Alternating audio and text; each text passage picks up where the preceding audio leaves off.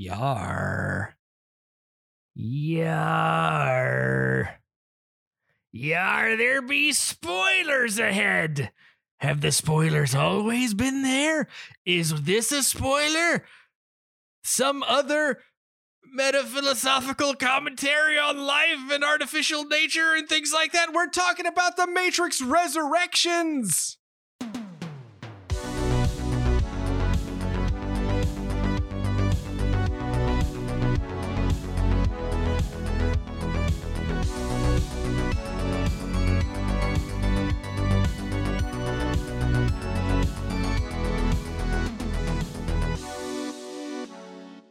Hello, everybody, and welcome back to your new favorite show. My name is Drew, and this is The More You Nerd. And it's Spoiler City, baby! But I can't spoil things by myself. I need a partner in crime. I need someone to get to those juicy details that I might have missed. Miles, how are you, man? I am doing very well. I'm so I, I I've missed doing spoiler casts. I miss I miss there being a kind of a round table like you, me, Patrick, and even you know when we had Mike too, like just kind of all of us doing this. And since we came back, we have kind of opted to stick to themes, which I I think is a good idea because you know only four four weeks in a year, and so it it was good that a lot of stuff came out like this winter that we could just kind of go into the new year and I'm like, all right, we're gonna we're gonna do some spoiler, some old school spoiler casting and talk about some stuff that honestly, I mean, I know that you saw this movie. You know that I saw this movie. We talk every single day, and we have not talked about this movie with one another at all. Yeah, we looked at our Discord stats at the Cosmic Crit Discord, and Miles is the number one poster, and I'm the number three poster. And the guy that we talked to, Double Doge, is the number two poster. so it's uh it's But it's funny. Even outside of Discord through text, I talk to you virtually every single day, and we just somehow just did not talk about this this movie. I think mo- mostly because you know, with everything being the way it is, people and especially the, the the group text that we're part of, not everyone's seeing everything at the same time. Not everything everyone's seeing everything, and so sometimes it some conversations don't get had. And so I don't think I've talked to anyone other than Krista about this movie. uh, I've Uh, talked to even even some of my other film podcast buddies, it was more like, yeah, I liked it, and we didn't really speak much more about it. And I wonder, and I, I actually had some apprehension doing this podcast because the the the filmography of the Wachowskis, and and especially the Matrix trilogy, is dense. And Yes. it, with its themes, with a lot of the metaphors being used, with the the metaphors. There, of- there are metaphors. Usually they just tell you exactly what's going on on screen all the time. not all the time and but there's there's a lot there's a lot of uh, of density to the Wachowskis' work and when it comes to stuff like that for whatever reason I always feel a little out of my depth when I'm talking about things that are supposedly like seemingly more academic if that makes any sense So like people have written entire books about you know a single portion of one of their movies and I'm just some ding dong see with this a is, nerd podcast this is this is where I have a problem with with this movie, and it's similar to the problems that I have with with anime like Evangelion. Um, I firmly believe that yes, there is probably some deeper meaning that the authors are intending in some of these things, but also I think that there is a certain amount of this is totally way deeper than we think it is, so that makes it better. When it's actually not that much deeper, it's just a reference that you have to know in order to get it, and the reference isn't even that deep. Um, I, you know, I when it comes to the Matrix, I disagree. I think there are a lot of interesting themes that that the Wachowskis were playing at. They didn't always, when it came to the trilogy, they didn't always flesh it out the way that should have been done, but it was certainly there.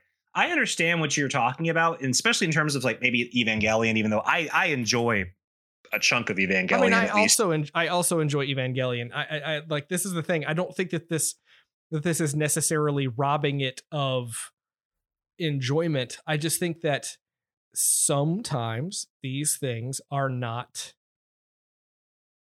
as uh as deep as we think they are. I, but well but, I, I don't disagree with you in in your general statement. I disagree with you about the specific references. I because i do think that the matrix is attempting to be deep. I do think that the matrix is intending all of the all of the the themes and the metaphors that are at play here they don't always because i mean we were we talked about talking about trilogy they tend to announce themselves in in the trilogy uh, quite a bit. Yeah. So let's talk about the original Matrix trilogy because this is something we have never talked about really on the show. I'm sure the Matrix has come up, but we've never covered the Matrix movies. We didn't.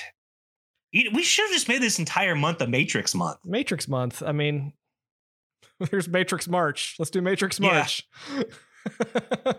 Which is weird because I actually Rebecca had never seen these movies. Uh, uh, for the, my she wife. Never Rebecca. saw the Matrix. She, oh, she might have seen the original, but she, she, definitely had never seen two or three.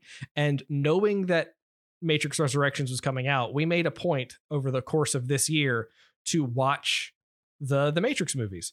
And uh, let me tell you, we watched that first movie. I, of course, have seen all of them uh, a, dozen times, except for two. I've only seen two a few times. I don't know why that is, but uh, uh, we watched the first one all right, that was good. It's really good. And watch the second one like a week and a half later. All right. Okay. And then two months later, we finally got around to watching the third one a week before Matrix Resurrections released. So, if that tells you uh, anything about the uh, the the desirability level of of watching that movie for her, um, that's about where it is. So, The Matrix is a classic the original Matrix is fantastic, still holds up pretty well. Um, yeah, uh, I I think that that that it gets into a bit of pseudo philosophy uh, that could hurt it, but not nearly as much as it does in Matrix Two and Matrix Three, um, where I don't know. I, I lose the plot on on that. Well, and and and this is this is the the thing I struggle with is because I've I've read a lot of of pieces on the Matrix. I read a lot of stuff when and theories, and I I, I got super into the rabbit hole that was the Matrix before the sequels came out, and between the two sequels coming out, I I was super super into just kind of the world that they were creating, and the the Matrix sequels have a reputation for being disappointing. I mean, you you can love them all uh, all you want, but they have a reputation for being dis- disappointing. I, I, I wouldn't liken it completely to the Star Wars prequels, but it's it's kind of similar in the the reactions to those movies for the longest time. I think people are starting to enjoy the sequels a little bit more and seeing past some of their flaws. But I, I definitely think those two movies have a reputation.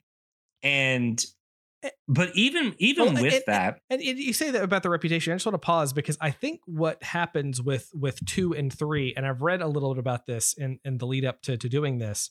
Uh, there, the Wachowskis' behavior on set between the Matrix and Matrix Reloaded and Resurrections, because those two movies were shot at the same time, released at different parts in the same year.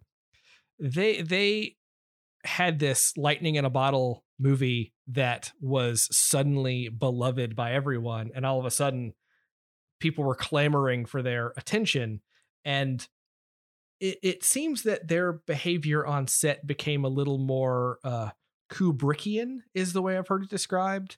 Uh, the the the concept of of of Kubrick because I, I believe they had been reading about directing and trying to learn lessons and you know like breaking down actors on sets and reshooting scenes over and over again and and kind of becoming these the these these kind of I don't want to say difficult to work with because I don't know that's particularly fair, especially because a lot of people continue to work with them over and over and over again. Um, but they, they they didn't necessarily understand the power that they wielded. Is that a weird? Is that does, does that make sense? Well, I I think part part of it also was because th- there's a lot of this in the Matrix games, specifically the Path of Neo, where they I think that they, the studio started to interfere a lot. And as a result, the Wachowskis retaliated by becoming more controlling over their vision. And which is a theme that is going to to pop up in this movie. well, there's a specific moment in the Path of Neo where the Wachowskis pop up as these like Atari esque avatars and talk about the state of video game creation and about how, well, see, at this point, Neo's supposed to die, but we can't end a game that way. You got to fight a big old boss, and you end up fighting this kaiju sized Agent Smith, and which doesn't happen in the movies. But Wait, so there is. It, it doesn't, I, I think, doesn't, doesn't happen in Matrix Three. No, I don't think so. How, what? What? Okay, I'll be honest. I watched Matrix Revolutions uh, a, a, few weeks before we uh, like two weeks before watching Resurrections. The next day, I completely forgot how that movie ended. but I think you have two creators who very much wanted to create their own piece of art or their own their own story, and then all of a sudden they create this massive pop culture phenomenon, and all of a sudden everyone everyone is obviously taking taking stake to that claim, uh, the piece of the pie. And so they don't have that creative freedom that they may have once had. Mm. And as a result, you get a lot. I mean, you can kind of see see the struggle in those two movies because you have people who who don't want to have to follow your typical structure of an adventure or a science fiction story or the hero's journey. They could have wanted to do something very, very different. And even though those films take you on a different journey, you can kind of see that like maybe not everything was exactly the journey that they really wanted to take you on. And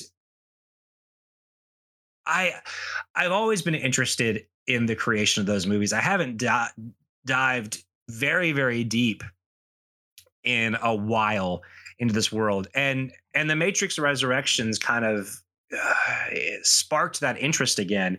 And I wish I had kind of I didn't do like you did. I didn't rewatch the trilogy. I I had rewatched the trilogy maybe about seven years ago, and I I I meant to do it, and time being what it is, just didn't have it. uh, too much going on, too many movies coming out. Uh, I yeah, I, I just didn't have the chance to to watch all three movies, and I also wanted to watch the Animatrix and read uh, little short stories.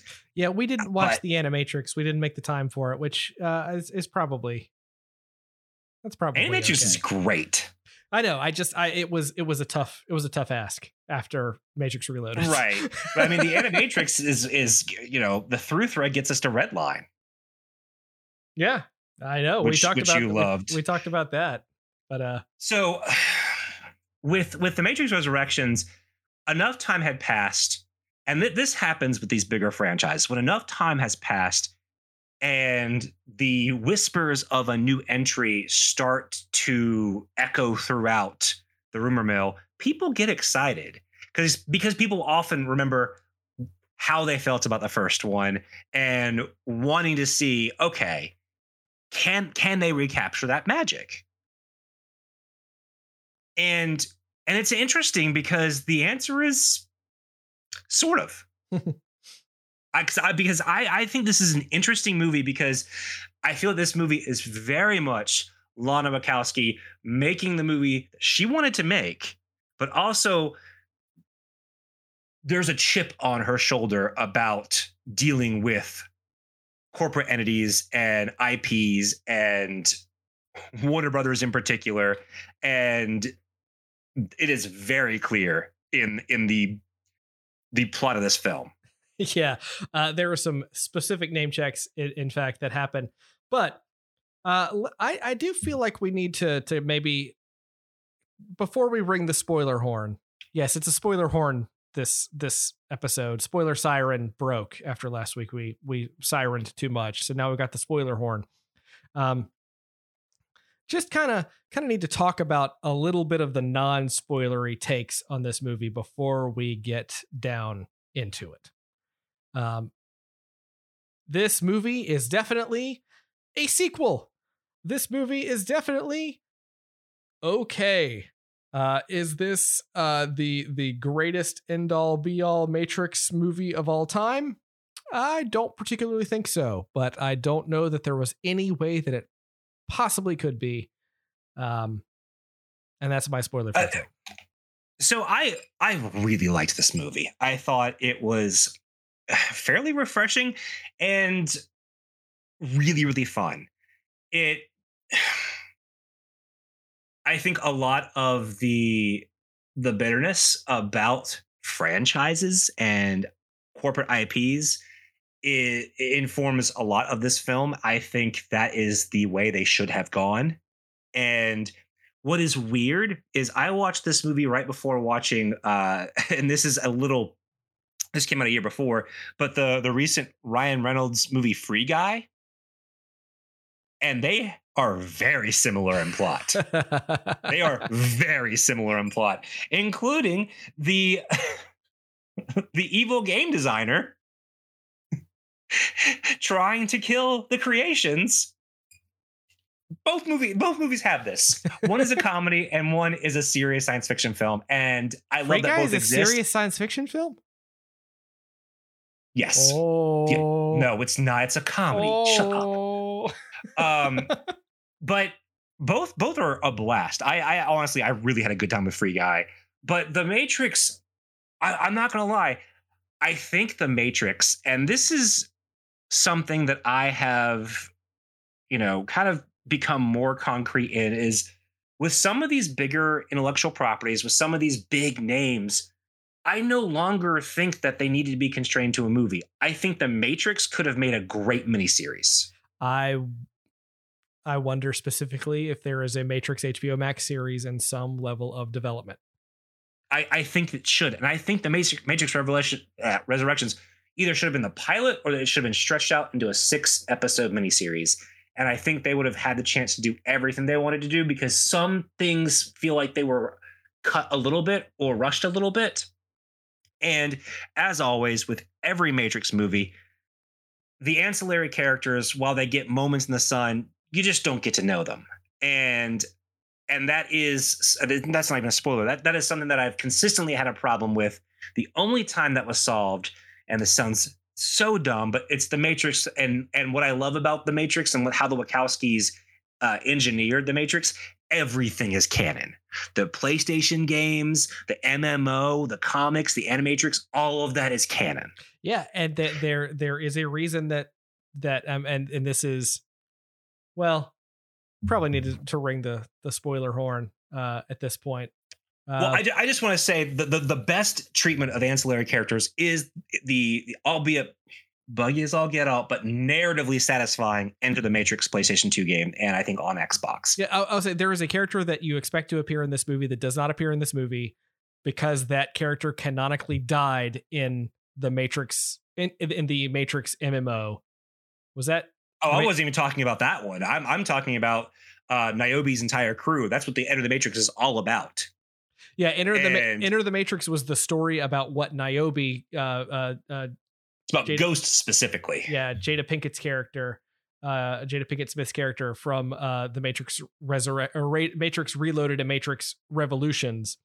There was a game that happened that released between these two movies, and the game was also canonical to the movies. So you had to play the game to see what happened to that yeah. crew. Honestly, all of this mm-hmm. stuff that happened in the Matrix back in the day is like it's a cross media empire the way that Marvel wants now and Star Wars wants now. And like they were doing this back in 2002. Yeah. And, it, and I will say, I mean, didn't work as they well. They filmed over 90 minutes of live action footage for that game. I kind of want to. There's a full length film worth of footage in that game, and it's so good from a narrative perspective, the game is a little buggy. It uh, doesn't uh, always feel the, great. The game is extremely buggy. That's a story that I've told and I will not share again because it's boring. But I kind of want to play that game again, or at least watch all the cutscenes from it. I, I do too, because I I love the narrative in in in in the Matrix. It's one of my favorite Matrix stories, period. And I was so irritated when they had a 30 second cameo in Revolutions and I, I was just I was so mad. Um, but yeah, let's let's start let's start uh, talking about Enter the Matrix. I All mean, right, here sorry, we the Matrix Resurrections. let's let's let's hit the spoiler horn. Spoilers! Spoilers! Spoilers! All right, we're gonna give about ten more seconds because if in case somebody just skipped forward uh, to get to this to to get past and somehow missed the spoiler horn, this is it. If you have not watched The Matrix Resurrections, you are no longer safe from spoilers. You are no longer safe from the agents. You are no longer safe from uh, a French guy that is inexplicably the only French guy in the entire world. Here it comes Matrix Resurrections. Spoiler zone. Hit it. Okay, so Tom Hardy is in the background of this movie somewhere, and I kind of want to watch it again to see if I can find him. He was Um, I filming. he really- was filming I really, Venom really 2. liked- I really liked the approach of of how they came at this in that Thomas Anderson is supposed to be this kind of successful like video game designer like kind of I felt like he was supposed to be uh what's his name from like the God of War franchise. Yeah. So I, I, uh, so the things I liked about this movie, uh Balrog. Yeah, not Balrog, isn't it, isn't it Cliff Bar yeah yeah. Because Balrog is the monster. right right Balrog's the monster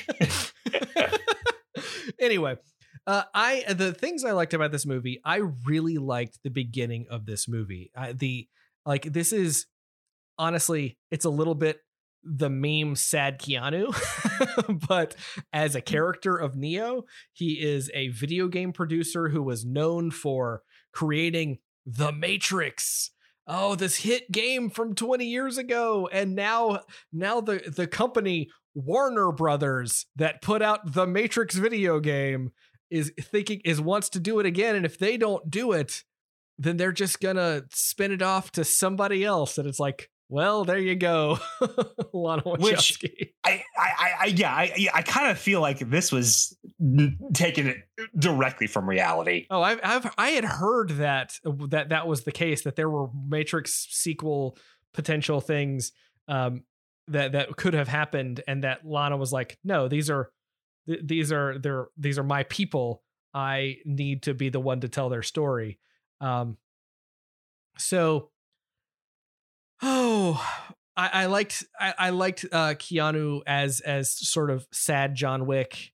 Um, again uh but also but meek he's like really meek he's kind of like he's he's kind of re- regressed and, Well, and we that- find out that, you know, in the context of this reality, which isn't the real world? Isn't it? We don't know. He has had these um these hallucinations, these psychotic slips, and has tried to kill himself a number of times. So him being, you know, in therapy and prescribed these blue pills, I two on the nose I, I get the I get huh?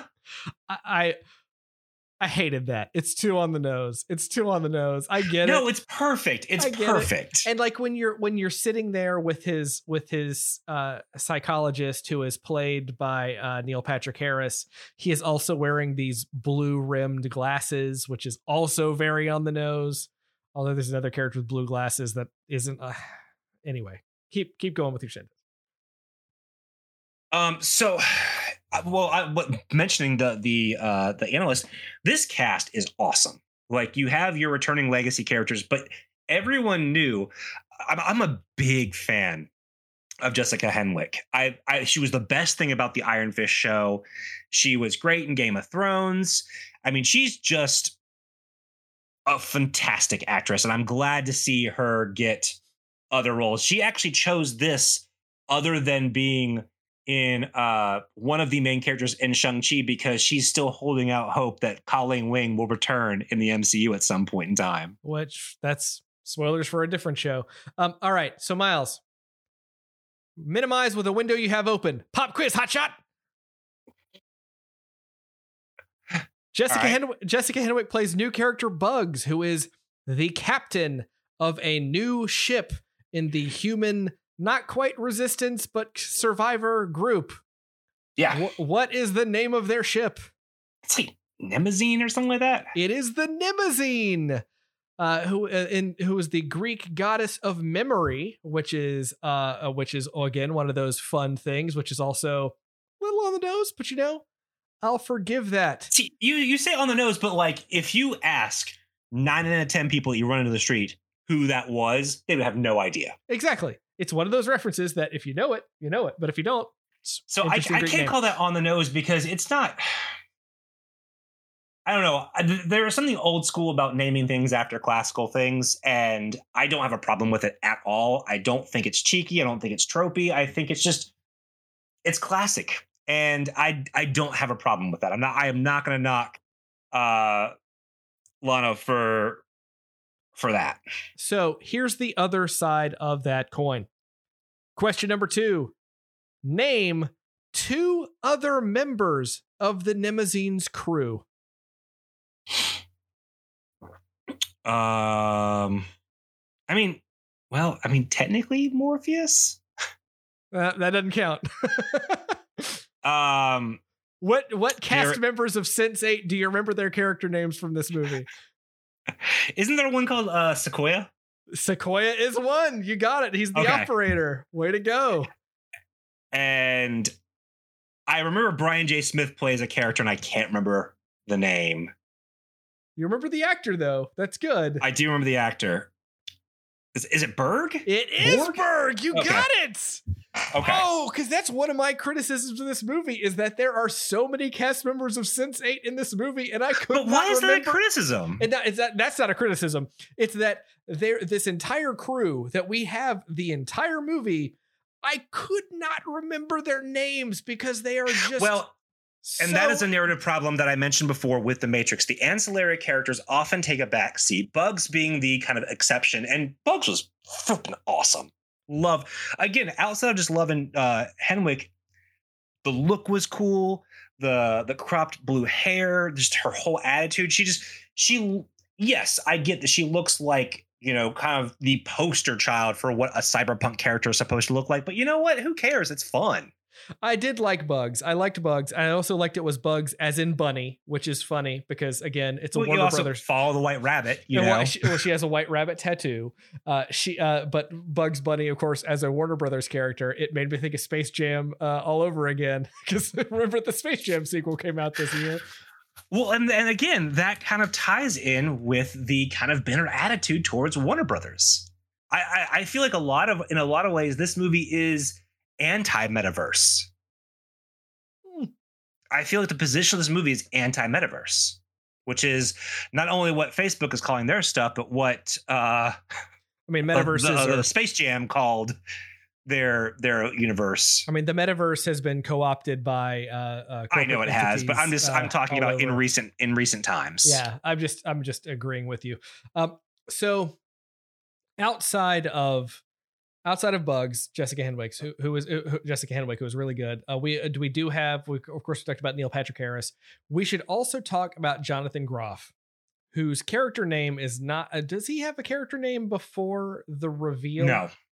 Uh, no, he does. He does. Um, because he's he's the boss man. Yeah. So Jonathan Groff is plays uh, uh Thomas Anderson's business partner who worked with him on the original version of the game, but who surprise surprise is actually a repurposed Agent Smith somehow. I loved that. I Uh, loved it so much. I I was okay with it mostly because Jonathan Groff like did a bunch of research on how Smith talked and when he makes that realization because the the spoiler for this Neo doesn't know he's Neo. Trinity doesn't know she's Trinity. Smith doesn't know he's Smith. well, Uh, it's it's very much in that kind of quote unquote uh, capital R real world type of thing that people do sometimes. Uh, Superman Secret Secret Identity is one of my favorite uh, iterations of that, uh, where the the franchise or the intellectual property at hand is a fictional piece within the metafiction, and I I like the use of that in this thing where it's like, okay, we're gonna we're gonna pretend the Matrix existed, that Thomas Anderson created it in a way to kind of subvert your expectations because you're expecting Thomas Anderson to just kind of be the one and this be this huge action piece. And they do a lot of Thomas Anderson is back to being that kind of fish out of water, you know, unsure of what's going on. But when he taps into being Neo, you know, it's awesome. But Well, eventually, I, I like the fact I like the fact that that Neo is more of an idea and something that he ha- it's it's almost like playing like a sequel to a RPG or action game where you play this awesome main character. For example, God of War Part 2. You inevitably start off the game with all your powers. It's awesome. Oh, I got all these cool things. And then that first fight comes along, robs you of all your powers, and you got to spend the entire game building back up. That is the Matrix Rev- uh, Resurrections for So- Neo. so so this is where I, I do have to say the things I liked about this movie. Neo, like I can't call him Neo because he's Thomas Anderson right now, but this this sort of sad sack dude who sees himself in the character that he created, even though there is no possible way that the real guy could be anything like this super cool uh black leather trench coat gun wielding dude flipping around savior of humanity could possibly be. And and that he pines away for this for this woman that he keeps seeing at the ramen place and at a coffee shop and all of these things. I liked this and this is where we do have to talk about tiffany which is a name uh, so bad for Trinity that they even call it out in the movie that uh, that uh, the character that created them uh, is is is just laughs Well, at it. and I, I I like that. I like the fact that you know at the entire time I feel like we're seeing an author at odds with themselves in making a sequel to something that they co-created, and so on, on one hand, you know they're doing some interesting things with the property. On the other hand, they're completely railing against being forced into this position, and they're using their own fiction as a weapon. And I think that is amazing. Yeah. Um, I, I do have to. I want to have a special shout out in this in this section talking about Tiffany, because unlike Trinity, Tiffany is a she's a soccer mom. She's a, a mom of a few kids. She's got this husband named Chad, which is such. It's such a meme to call uh, this dude Chad. Yes. Except here's some bit here's some little tidbits about Chad. The character Chad is played by Sta- uh, Chad Stileski. Chad Stileski or Stahelski, excuse me, was Keanu Reeves' stunt double in the Matrix movies. Mhm. He is also the director of the John Wick movies. Mhm. This this dude is is a full Chad with uh with all of this. Um and it's just funny because I heard him called Chad and I laughed and laughed because I thought it was a meme and it's probably also the meme, but it's also the dude's real name. But he and Keanu, like, of course, Tiffany would fall for the stunt double of Neo and not the real Neo in this universe, which is is very very funny to me. Of course, she, we learned she, of course she didn't actually fall for him. It's all uh uh well. Should we get into what's really going on in this world, Miles? Yeah. this is another thing I really like. I I think I like this. So we know the idea behind the Matrix is that the machines have uh, uh, humans in pods, and they harvest the energy that the humans create. What this movie supposes is that Neo, who died at the end of Matrix Resurrect uh, Revolutions, and uh, Trinity, who died in the middle of Matrix Revolutions, uh, their power, the energy that they get that, that is created when those two are in close proximity but kept apart is extremely high. It is one of the highest levels of energy that the Matrix has ever seen. So you have a new character called the analyst, Neil Patrick Har- Harris's character. Ha ha! They gotcha. They sure gotcha. Um, I, I I will I will say when I saw the trailers for this film, I did not foresee Neil Patrick Harris being the main antagonist. I uh, okay, I I didn't because I assumed it would be Jonathan Groff's character, but that's not necessarily a fair a fair comparison. uh, Neil Patrick Harris, Neil Patrick Harris's character is the analyst who is the creator of this iteration of the Matrix. Because as we learn, the Matrix after Matrix Revolutions, things did change in the real world, but they didn't change for the best. Uh, certain uh, certain machines uh, sort of underst- began to understand humanity, and they are now they now go by a new name, uh, which uh, um, sentience is that, is that what they call them? Mm-hmm. Um, I had to relook it up because I could not remember. Uh, eh, but that the machines, the the still villainous machines, uh, resurrected Neo and Trinity, and they keep them in these special, like, pods that they keep right close to each other so that they can maintain them and and and we also learned that in in the real world it's been 60 years since the matrix revolutions but because of changes that the machines made to neo and trinity they have only aged 20 years um but but th- so those two are locked in a perpetual state of of of not knowing who each other is and when they get close enough to figure that out neo likes to try to kill himself and then they have to reset the whole thing again um, and that that all of that very interesting. It's a very interesting concept. I like that a lot. The, then the rest of the movie happens. So the th- here's the thing, and I, I think this is something about the Matrix. I and this is why I think maybe a TV show or even a novel might be the way to go. Is with things that need to be fleshed out a certain way and with character development sometimes not always being allowed to shine through i think stretching out a story like this to allow for those moments so that everything doesn't feel as stark i guess i i think that would solve a lot of the the character issues that I, I would i have with this franchise in general because i really like this movie i think from a plot aspect it was different it was something i wasn't expecting and there's a lot to mine from this because I mean, one of the biggest things, and I'm not going to talk about it because I am not really equipped to talk about it. There are so many great pieces on it that I I highly recommend you seek out. There's one on Tor.com recently,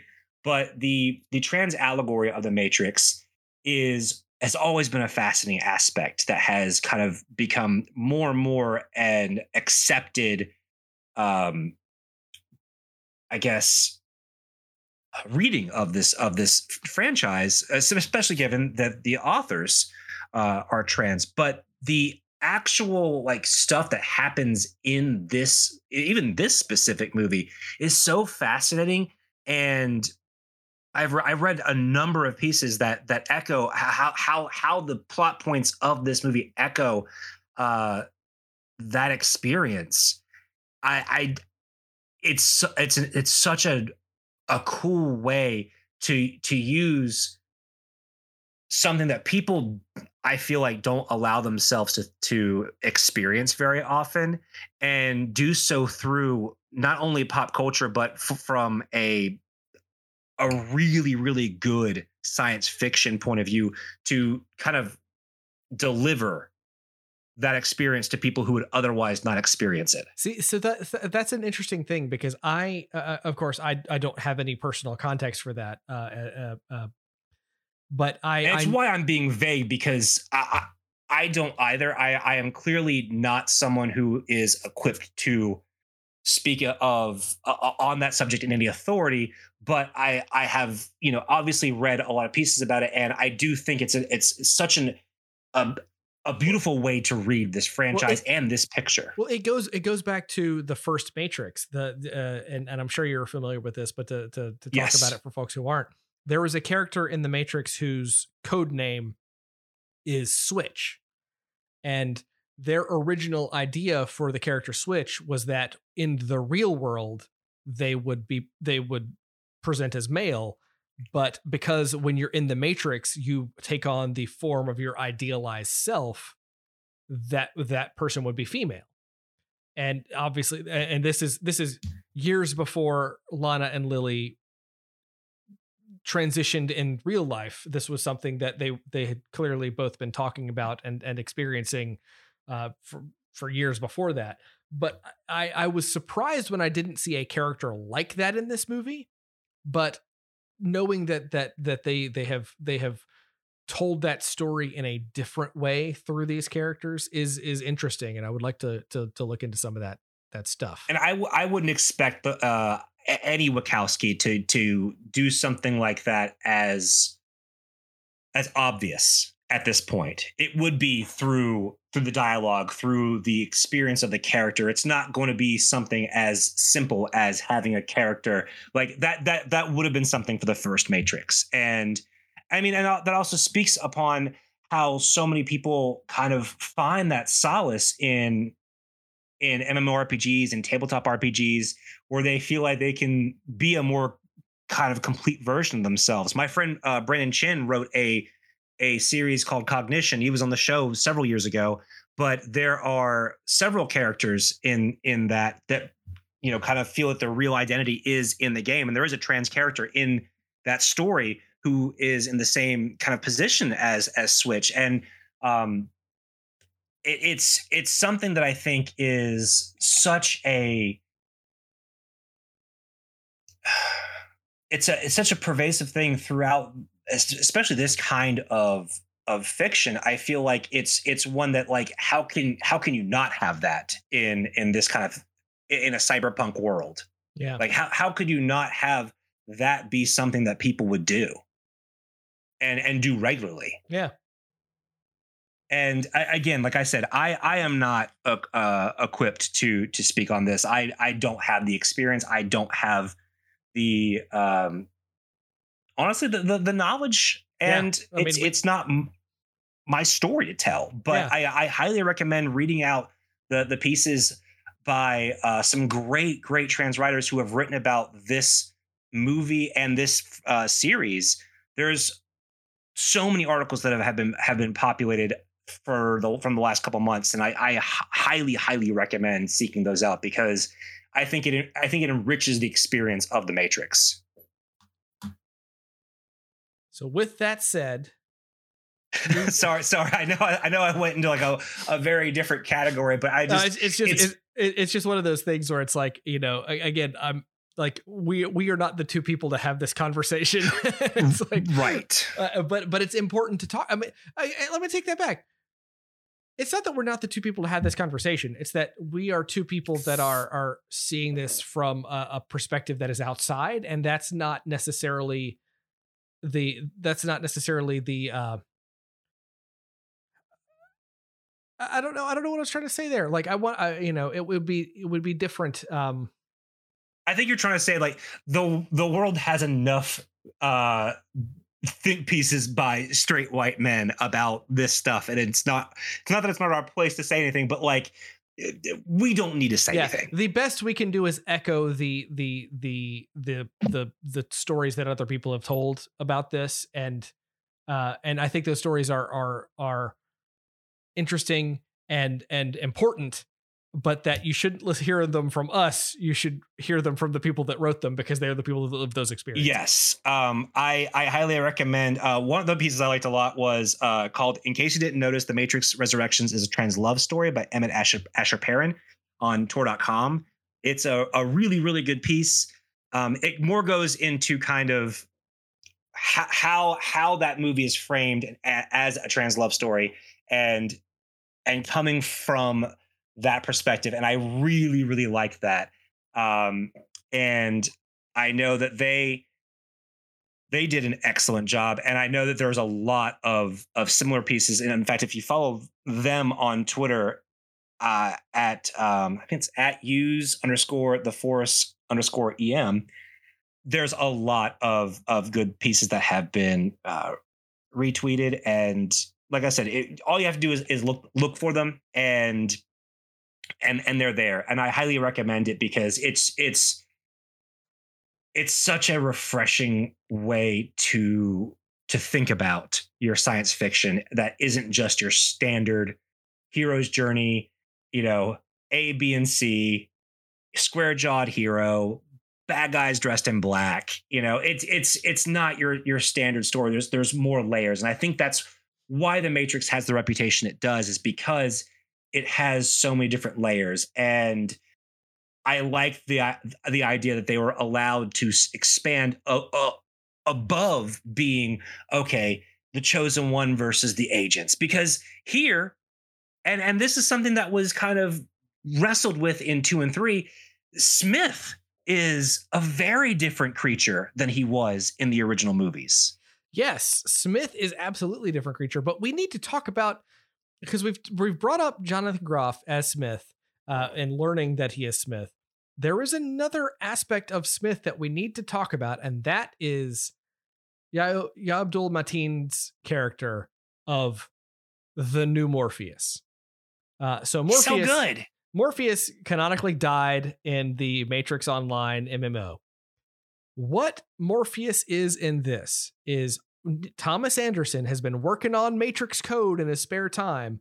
And what has he done? He created in this like subnet. Uh, they call it a modal, but I looked up what a modal was, and that's not what a modal is, based on what I can see. Uh, he basically created this own little weird alternate take on the Matrix, and like there's these scenes that they have filmed, and this is honestly where the movie this is where the movie opens with Bugs finding this, um, where we see scenes from the original Matrix, but it's not Keanu Reeves, it's not Carrie Ann Moss. It, it it's these kind of different actors portraying moment for moment these these things. But as part of this, we meet because uh, as because if you've watched the trailers, you see this character that they do not name in the trailers as looking a lot like Morpheus. But this isn't just Morpheus. This is a program that Neo has created that is half Morpheus, half Agent Smith. And that's such a weird thing that mm-hmm. I wish they touched on a little bit more because by the time that he realizes he's Morpheus, it's just all Morpheus. But I wish he had he has a little of Agent Smith in him, I guess. He's he's a little more Groff Groff channels it at the right moments, and he's so he's so good at it. I, well, I'm, I'm, not talking about Groff yet. I'm still talking about Yahya Abdul Mateen. Like, oh, I, oh okay, because his character is is fifty percent Agent Smith, um, and then is awoke, awakened, and then because of the the film magic of the last sixty years of the real world, he can uh, he, he joins the crew of the Mnemosyne as well. But uh, it, it, that's such an interesting take that that Neo would create a combination of one of his greatest friends and his greatest enemy and merge them together. Like who does that? But it's also like who wouldn't do that if you were a bored computer programmer and figure out what it would do? right, yes, exactly. Um and and um so I really liked what they did with Morpheus, and I don't know the behind the scenes as to whether or not uh, Laurence Fishburne was asked to return. Uh, I I think the last I had seen that he just he's like no one asked me, but I don't I don't know if there's anything beyond that if if they just did it for narrative purposes or if they really wanted to go with you know this different idea and no I mean, disrespect to to Fishburne. I mean, I gotta I gotta be real. Laurence Fishburne's 60 years old. He was struggling to keep up with the fight scenes in Matrix Reloaded 20 years ago. I understand that, but Laurence Fishburne is also, and you and you and you forget this about Laurence Fishburne, a badass. Yeah, that's true. That's true. Um, I just realized I I, I I absolutely love Laurence Fishburne. He's he's one of my favorite actors. I'm I'm gonna text and, my wife because I just realized that Laurence Fishburne is from her hometown. um, and I again, I really liked that. Uh, I liked what what Groff, what Groff did with with kind of the the Agent Smith uh, tendencies. Like he wasn't always he was always Agent Smith, but he what he wasn't always kind of like plugged in. And I thought that was a really really cool way to to read him. Most people know him from either Frozen or Hamilton, but I I highly recommend checking out his other stuff, especially um, Mindhunter on Netflix, where he's, Oh, he's great in you know, he's phenomenal. He's such a versatile actor, and I love that he's popular for the things he's popular for because you get to see so many different sides of him. But I'm I am glad that he is being given opportunities to showcase what a good actor he actually is, and I, I you can clearly tell he's also having the best time. So so we need to talk about this because he's showcasing how good of an actor he is. Um, this is where I want to flip the script a little bit and jump to the end because we're about at the hour, and this is where I, I this is where I need to to sort of air some grievances with this movie. This movie while I enjoyed the fight scenes, I enjoyed the the setup of everything. And you called it from the very beginning. This feels like a pilot episode of something. Mhm. This movie has zero stakes. There are no stakes in this movie whatsoever. There is never any doubt that the mega happy ending isn't going to happen. This movie is R rated for some reason. I guess they dropped some F bombs. They dropped too many F bombs. they dropped some f bombs. They dropped too many F bombs for for it to get a PG 13 rating. But there is nothing, unlike The Matrix Revolutions and Resurrect and, and Reloaded. God, there's so many R's in these titles. Reloaded and Revolutions, where you had some serious, serious stuff happening. There are stuff in Revolutions where people are getting mauled by machines and you see their bloody corpses and things like that. Nothing like that happens in this movie. No one dies in this movie. Not a single character, including a 120 year old Niobe played by Jada Pinkett Smith in some pretty bad makeup. Nobody dies in this movie. This movie is a setup for a mega happy world. And on one level, I'm kind of okay with it. But on the other level, it doesn't make that interesting to me. They set up this extremely interesting plot and they play it off in the most happy go lucky way possible that I think robs it of its purpose. So I, I disagree because I, I think the purpose isn't supposed to be a be all end all fight like the, the the first trilogy ended. I, that they did that. I think this is supposed to be more of an internal struggle. I, I I disagree that there's no stakes. I think there are very high stakes, but they're they're done very very differently.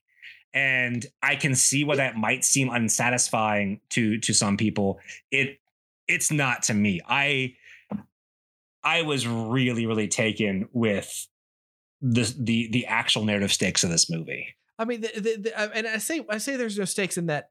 Like, you know, in this movie that the whole point of this movie is that Neo has awoken, and they're trying to awaken Trinity so they can get her out of the Matrix, so that the two of them can finally be together for reals. And you know that's going to happen. They can't not allow that to happen. That's the only I mean, they, they, they can because the, the whole the whole time, Lana Wachowski is is telling you that they are tr- they are wanting to buck with tradition. They are not wanting to tell you a standard story, and But not only they, that, te- they, they, so Lana says that, but then they tell the most standard story. Like this is the thing. but that's that's uh, only at the other thing. And also, is that a problem? I mean, Like, is it it that bad No, that that I the, the movie ends the way it does? I don't have a problem with that in in in itself. I don't have a problem with that. I just but when that's the only thing we're worried about and and it really seems like they're going to get there like we have this whole fight with the Merovingian, yeah, the French guy from Reloaded, he's back and he looks like a a, a, a hobo now. Like it's been a while. yeah, there, there's this whole thing with him and and and like that they don't really touch on at all other than he's mad at neo but also he wants uh he wants uh credit for what he did to help neo. It's a weird whole thing. But in the big fight scene when we learn that that the an- the analyst neil patrick harris's character can take over with a quote horde mode. Do they call it horde mode? It was horde mode right? I think so. Which is again huge video game term. There's a lot of video game stuff in here. Always has been. It can take over everyone. And so the the crew of the Mnemosyne is set upon by every person in the Matrix, basically, kind of like Neo was with all the Agent Smiths at the end of Matrix Re- uh, Resurrection or Revolutions. Too many R's. None of them die. And I don't say that because I didn't like any of them or I thought any of them deserved to die. It's just, it felt like. It, it you remember how in RoboCop and RoboCop 2, RoboCop would blow away everybody and the bad guys in RoboCop would blow away everybody. And then RoboCop 3 came along, it was suddenly PG-13 and and and the blood level dropped significantly. It's that kind of thing. And I'm I'm used to a certain level of of of cost to the stuff that happens in the Matrix and none of that happens. And I just I walk away from that not because I wanted any of these characters to die, but because none of them did, it made everything seem like happy go lucky town. I just, I just, I just think, I think they were going from, I, I think they were the, I think this film was being approached from a different mindset, and I just, I just don't think that and this sounds weird because there's there there is there is so much bitterness towards Warner Brothers. There's so much bitterness towards kind of the idea of the franchise itself that I think it was extremely intentional that they didn't give you some big epic fight scene where you lose some people. They, I, I, I think it was Lana Wachowski's every intention to give you the opposite of Avengers Endgame. Maybe that's true maybe that's true. And you know, when when we learn in June that they have been filming a Matrix TV series for HBO Max starring the crew of the Mnemosyne, uh, with all of these people coming back, I won't be surprised by that because there we go. I might I'll watch it. I'll watch that show because they've set it all up. They've set all of that up and they have set up not only Neo having all of his powers back, but also Trinity suddenly having all of Neo's powers, which doesn't bother me. I know that probably bothers somebody else, but she's the one who flies. I, I couldn't care less. That's fine. Yeah, I'm fine with fine. it. I like that. I'm cool with that. Uh, and you have the two of them going and attacking the analyst in his house. They don't kill him. They could. They don't because they need they they're not about freeing all the people in the matrix i guess but uh well know. no they're they're they they say something very specific about why they don't kill him um because they they intend to use the matrix as they see fit i think they're they're they're going to do something different and and again we don't we're not privy to that and which is which is fine I I like that not everything's answered, but my my problem with the Matrix, and again, I think it suffers from movie runtime. I think the Matrix doesn't need to be a film. The first movie is great; it's a good, uh, like 118 minute expression, however long it is. I think anything that follows up on that story needs to be either long form or done in such a way that maybe you're not telling you're not trying to tell the grand stories. Maybe you're telling other stories from the Matrix, other pieces. Like take what the Animatrix did and make one of those stories full length. I I think that if you're going to tell a story about the the greater meta plot, you probably shouldn't try to put it into a two hour film. I mean, the the the Matrix's problem is the problem of a lot of things, and I'm talking about the whole of the Matrix. The Matrix's problem is much like that of Lost, of the Battlestar Galactica remake. You set up a bunch of mystery boxes and you ask a lot of questions, but you ask a lot of questions that once you get those answers, the answers are not necessarily going to be the most satisfying things. And I mean, that that's that's always the case. That's always the case. And this is another one of those things. And you know, they have an opportunity here. They have an opportunity con- to, unlike the Matrix Revolutions. Got it right that time unlike that movie, they have an opportunity here to keep telling stories and to keep telling those things with characters that we have started to know. And who knows if they'll do that or not. I don't know. I, I think I think they will, but I don't think it'll be in film. I I think to me the most indicative thing was the uh the Unreal Engine 5 experience, The Matrix Awakens. I think they because the both Wachowskis love the video game medium and I know they didn't love working with some of the companies they were working with at the time, but the Unreal Engine 5 experience was exceptionally cool. And if they were to make a grand Matrix experience using that, and maybe even, you know, taking things they've learned from the prior games, from the prior MMO, and making this large game, which, you know, the the demo says is fully possible. I I would be happy with that. I mean that a, a game like that. Imagine uh, a retooled Matrix MMO that's basically the Matrix version of Destiny, where you have a core story and then you have expansions that continually expand the story. I I could see that being a thing. hey, they might take six years to tell a story like Destiny does. We'll see. I mean that's fine as long as you're telling me good stuff. I don't care if it takes you six years to tell a story. so, with that said, Miles, because we are about at our time to talk about this tonight, final thoughts on the Matrix Resurrections. Uh, while flawed, I think the Matrix Resurrections is fantastic. I, it's one of those things that I absolutely love, but also recognize some of its imperfections. I think it is a gorgeous experience. I think the cast is phenomenal. I think a lot of the philosophical experience that you can allow yourself to have is really interesting and I, I think this is a very nuanced film that I, I'm not sure that I'm equipped. I don't know if anyone has is quite in the space to recognize everything that it's doing yet. And I, I feel like we'll be talking about this movie for some time to come. And and it may be forgotten for a little bit because it seems it, this has been the case with a lot of the big pictures in the last six months is they have a big splash and then everyone stops talking about it for a little bit but i this one it's one that i've i've kept thinking about going back to and i, I keeps nagging at the back of my head and I, I, certainly think it's the best Matrix sequel. I think it's one of. I think it's a, an excellent follow up to the the concept of the first film, and I look forward to to watching this and to see if more Matrix stuff happens.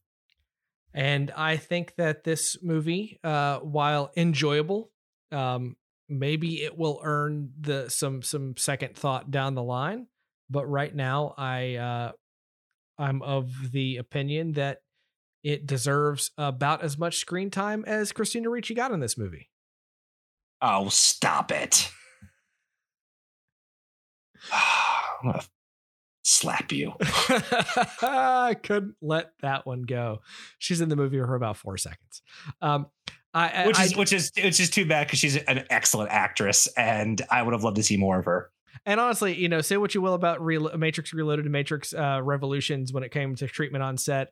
Uh, they certainly worked, or Lana certainly worked with a number of people that they had worked with uh, in previous things. Christina Ricci popped up in this half of the cast of Sense8 was the crew of the Mnemosyne. Uh, so they have have clearly changed some of the way that they did things on set to br- build some real bonds with some actors, which is always good to see. I love seeing that. Um, again, I think this movie was was fun. Uh, I think it has some real serious problems in storytelling. Uh, they ha- there was a lot of great setup, not a lot of great resolution, but that's not the only movie that suffers from that thing. Uh, I hope to see more. Uh, we'll see. Uh, but I'm calling it now. Uh, Matrix uh, TV series, Matrix. Uh, uh, it'll be an HBO Max original because HBO is doing that kind of thing. Uh, Warner Brothers is doing that kind of thing for Max. Um, uh, in 2023 at the earliest, probably 24, 25. Yeah, we will certainly see. So, with that said, let's talk about next week as we round. You were, you were out, about to sing next week's challenge, I weren't was. you? You caught me. next week's challenge. Oh, I haven't sung that. You have so received a quest. I used to sing that every episode. People thought that that was a because I was so consistent with it that it was a, a soundboard clip. That was me, baby, me every week. um yeah so so next week we are going to take a look at ghostbusters afterlife the long awaited sequel to ghostbusters 2 um this this movie came out this winter along with everything else uh it did pretty well and people seemed kind of torn on it from what i saw online but everyone that i know that saw it really loved it and I'm going to be very, very curious to see how Drew Drew feels. This movie recently came on to VOD. I believe it comes to physical media this week. Uh, I know it's on physical media. I, I don't know if it's on physical media yet. I know that it's only available for purchase right now. Someone will be purchasing this movie to watch it. Rental happens uh, like a day after we record. So uh, for Yeah, I I I am uh, a big big fan of of the franchise, and I'm excited to talk about this movie with you because you have not seen this. No, I have not. So I will be gearing up to watch that this week. Oh man, because I loved Ghostbusters. I did not love Ghostbusters 2. I never saw the the third Ghostbusters film, but I watched a lot of the Ghostbusters cartoon, so I wonder if that might have something to do with how I feel about this upcoming movie. Uh, but we'll find out next week. So, in the meantime, if you would like to reach out to us and talk to us about anything and everything, uh, what you felt about The Matrix, what you felt about Spider Man No Way Home, what you want us to cover this year, because hey, we're not necessarily doing challenges, but we'll certainly take ideas. Uh, if there's something you think we should cover, email us the more you nerd at gmail.com. That's the more you nerd at gmail.com. You can tweet to us at the more you nerd. You can go to facebook.com slash the more you nerd. Uh, you can check out our cool uh, uh our cool store at uh uh uh, uh threadless the more you nerd.threadless.com had to remember that one it's been a long episode gang uh and of course this time it's the time that we run the program, that we jack into the Matrix, and we end the show as we always do with a rousing nerd out.